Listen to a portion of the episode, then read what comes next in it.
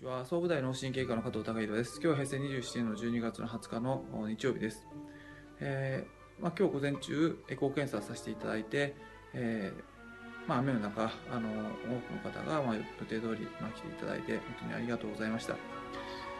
あ、エコー検査あるいはその脳膜検査あのそこから得られる情報っていうのはあの、まあ、新種性がないにもかかわらず非常に多い検査なので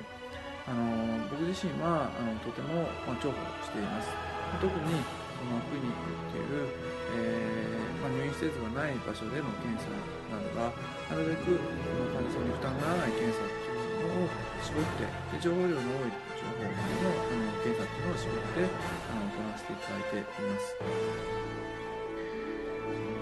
で、えー、まあ、医療情報にしても、まあ、その他の情報にしても、まあ、インターネット上においては、まあ、いろんな情報が錯綜して、まあ、非常にいろいろ難しいってことをお話しさせていただいてますけども、まあ、その中での、まあ、僕自身の軸の持ち方っていうのをあのお話前回させていただきましたし、まあ、そこの中で大切にしているもの、まあ、それはその情報から得られる結果を大切にしているんだっていうことです。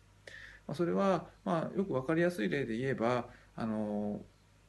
まあ、国際関係アナリストの北野さんがあの最初メルマガを始めたきっかけっていうのは日本人のその自虐史観からのあの脱却っていうのをあの目指してやってたそうなんですけども、まあ、あの最近はある程度その日本国民にその自虐史観からの脱却っていうことが浸透してきて、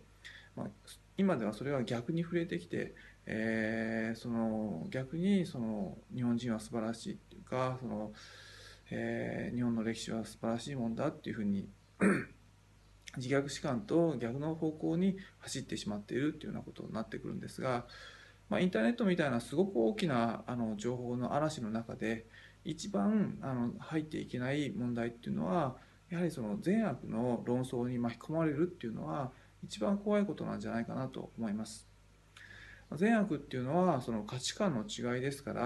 まあ、人それぞれ、まあ、立場の違いで価値観が全然違いますしでその成長のステージの中でいろんな価値観が違いますので、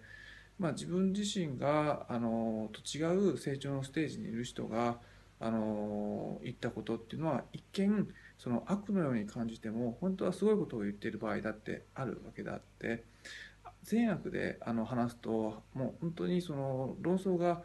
あの議論がうまく噛み合わないですので特にその情報の嵐、えー、中で、えー、これからどうやって生きていくかっていうことになってくるとあのまあその北野さんがお勧めさせていただいお勧めしていただいているのはそのそういった善悪論じゃなくて勝敗論にこだわってあの話を進めていきましょうっていうことです。それは、まあ、歴史で言えば例えばなぜ第二次世界大戦で日本は負けたかっていうことをあの中心に話していけばあの次につながっていきますよってことです。なので僕が言っているような結果を情報から得られる結果をあのに集中してそれに対しての話を進めていくっていうことであの、まあ、いろんな部分のあの間違いは起こってこないし不毛な議論は起きないのじゃないかなと思います。まあ、こういったその多くの情報が錯綜する中で、まあ、僕自身が特に気をつけているのは善悪で議論し始めると収集がつかなくなるので、あのそこのところはしないように気をつけてますし、まああのまあ、そういった人たちに巻き込まな巻き込まれないように巻き込まれないように、あのしています。あの皆さんも参考にしていただけましたら幸いです。